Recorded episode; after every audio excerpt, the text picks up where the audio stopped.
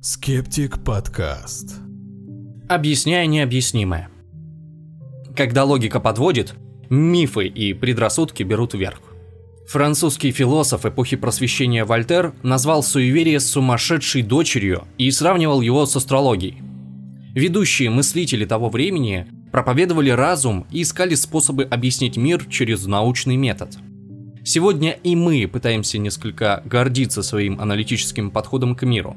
Будучи сбиты с толку каким-либо событием, мы ищем его причину и следствие. Если можно определить, почему одно событие следует из другого, то можно объяснить, почему оно произошло и когда оно произойдет еще раз. В этом случае можно предполагать исход. Но дело в том, что любой из нас может стать суеверным, если тому способствуют условия, даже вы. Возьмем отбивающих в бейсболе, беттеров. Многие спортивные фанаты считают, что отбивание мяча в профессиональном бейсболе самая сложная задача среди всех видов спорта.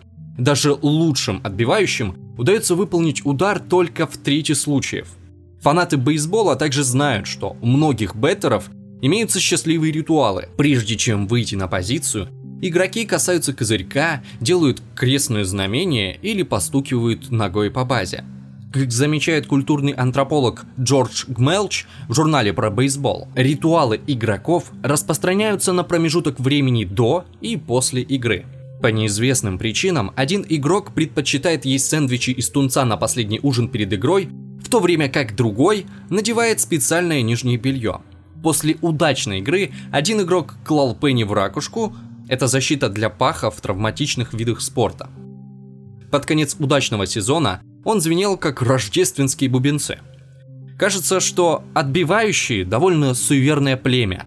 Но это не от того, что их мозг чем-то отличается. Просто отбивать так сложно, что исход невозможно предугадать. Иногда отбивающий посылает мяч за пределы поля. Чаще он промазывает. Ритуальное поведение – это своеобразный ответ на такие обстоятельства. Но если вы все-таки думаете, что суеверие присуще беттерам, вспомните, что в течение игры они все же появляются и на других позициях. Если отбивающие звенят монеточками в ракушке, то обороняющиеся относительно спокойные ребята. Это одни и те же люди, те же самые игроки с разными касками. Не может быть, чтобы беттеры были по сути своей более суеверными, чем полевые игроки. Есть что-то в самом процессе отбивания, что располагает к ритуалам. Эта ситуация делает их суеверными. Суеверие в бейсболе объясняется исключительно сложной частью игры. Похожим образом суеверие может быть связано с определенной ролью в обществе. В 1948 году британский антрополог польского происхождения Бронислав Малиновский опубликовал книгу по исследованию, которое он провел среди рыбаков островов Тробриан. Иногда они ловили рыбу во внутренней лагуне, где рыбалка была достаточно предсказуемой. Каждый раз, когда они там рыбачили, они получали примерно один и тот же улов – но они испытывали силы и в открытом океане, где рыба крупнее, но и поймать ее труднее. Иногда добыча была огромной, а иногда чрезмерно маленькой. Получить редкий, но большой улов было слишком заманчивым шансом для трабрианцев. Так что они все-таки отважились выйти в открытый океан, несмотря на мизерные шансы, и развили набор суеверий. Он включал ритуалы, исполняемые во время рыбалки и прочтения заклинаний. Таким образом, условия продиктовали развитие ритуалов. Можно подумать, что это чисто человеческая адаптация. Но, как выясняется, тенденция прибегать к ритуалу, чтобы разобраться с проблемами, обнаруживается не только у людей. В тот же год, когда Малиновский опубликовал результаты своего эксперимента, психолог Скиннер обнаружил, что он может создавать суеверие у голубей. Он научил голубей нажимать на рычаг в обмен на еду. Все животные могут научиться этому. И процесс обучения называется положительным подкреплением. Но интересная вещь происходит, когда еда подается через случайные интервалы времени. То есть, нажимая на рычаг, иногда можно получить угощение, а иногда нет, без различимой закономерности. В этих непостоянных, ненадежных условиях голубь начнет выполнять произвольные и своеобразные движения, прежде чем нажать на рычаг. Он может качать головой или обернуться вокруг себя дважды. Голубь становится суеверным как будто голубь верит в каком-то смысле, что существует надежный способ получить гранулу корма.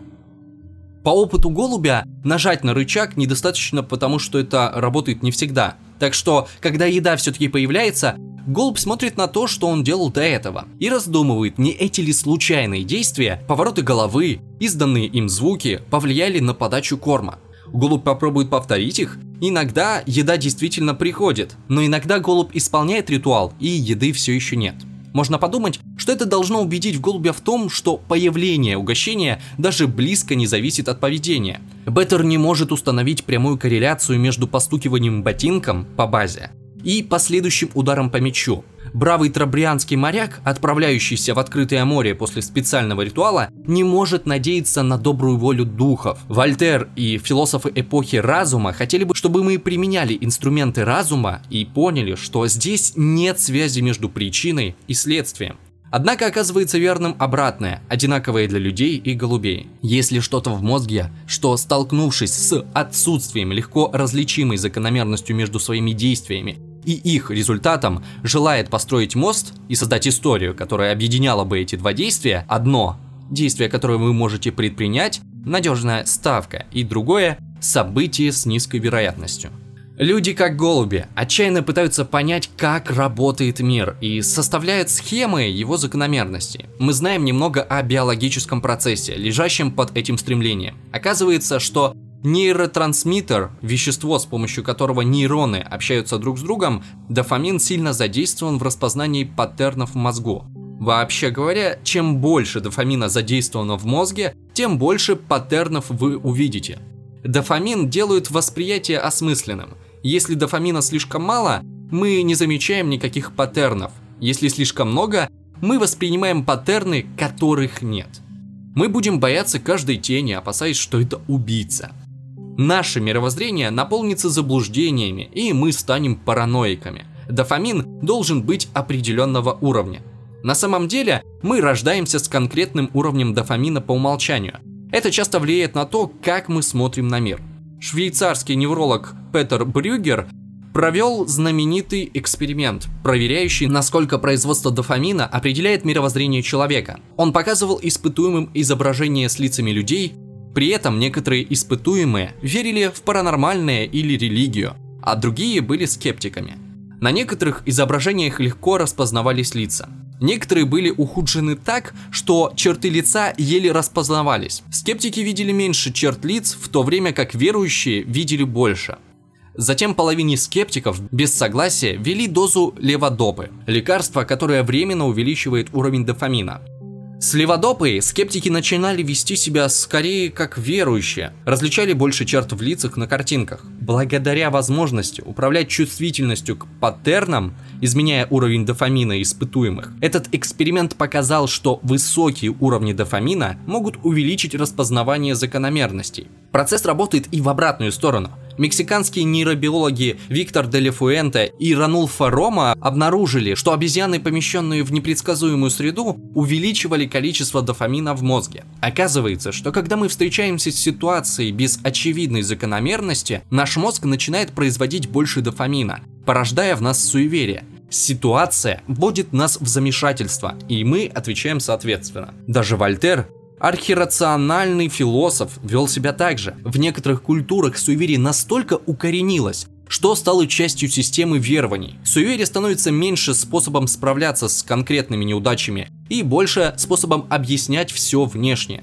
сложные для объяснения события. В конце 1920-х годах британский антрополог Эдвард Эван исследовал суданский народ Занде – в своих мемуарах он упоминает историю, которая включает уровень взаимодействия с объектами исследования, которые сейчас обсуждаются. Мальчик племени Занде ударил палец ноги о пенек. Порез воспалился, а мальчик обвинил во всем колдовство. Ученый объяснил мальчику, что пенек был изначально, и мальчик просто не увидел его в траве, и что грязь может вызвать заражение. Научно подкованным людям вполне хватило бы этого объяснения. Тем не менее, оказалось, что мальчик и так об этом знал, но не был доволен этим объяснением.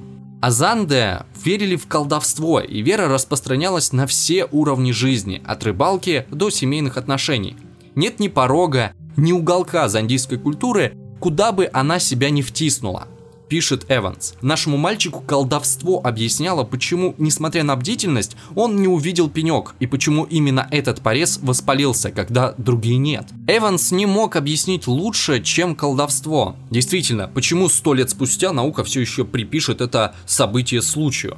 Зандийскому мальчику случай ничего не говорит. Порез кажется ему наполненным смысла. Есть и другой важный урок из зандийской истории. Суеверие расцветает именно потому, что мы верим, что способны изменить ход событий. У нас чрезмерное чувство контроля. Недавние научные исследования подтверждают это утверждение, показывая, что мы преувеличиваем значение личного опыта по сравнению с чужим. Например, израильский психолог Рума Фал провела эксперимент, в который люди читали историю о совпадениях, которые якобы случились с ними, и историями, которые произошли с другими людьми. Люди оценили совпадения, произошедшие с ними, как более неожиданные, чем те, которые произошли с другими людьми.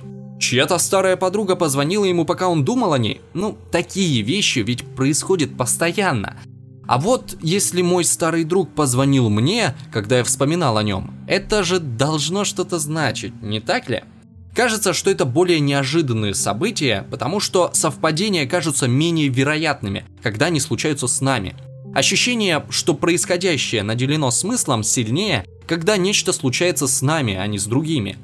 Это оба примера того, как мы пытаемся создать паттерны и нарратив вокруг события, когда информации мало. Даже если успех или неудача голубя, Беттера и Трабрианского моряка была написана на небе, Субъективный опыт убеждает их, что есть способ склонить удачу на свою сторону.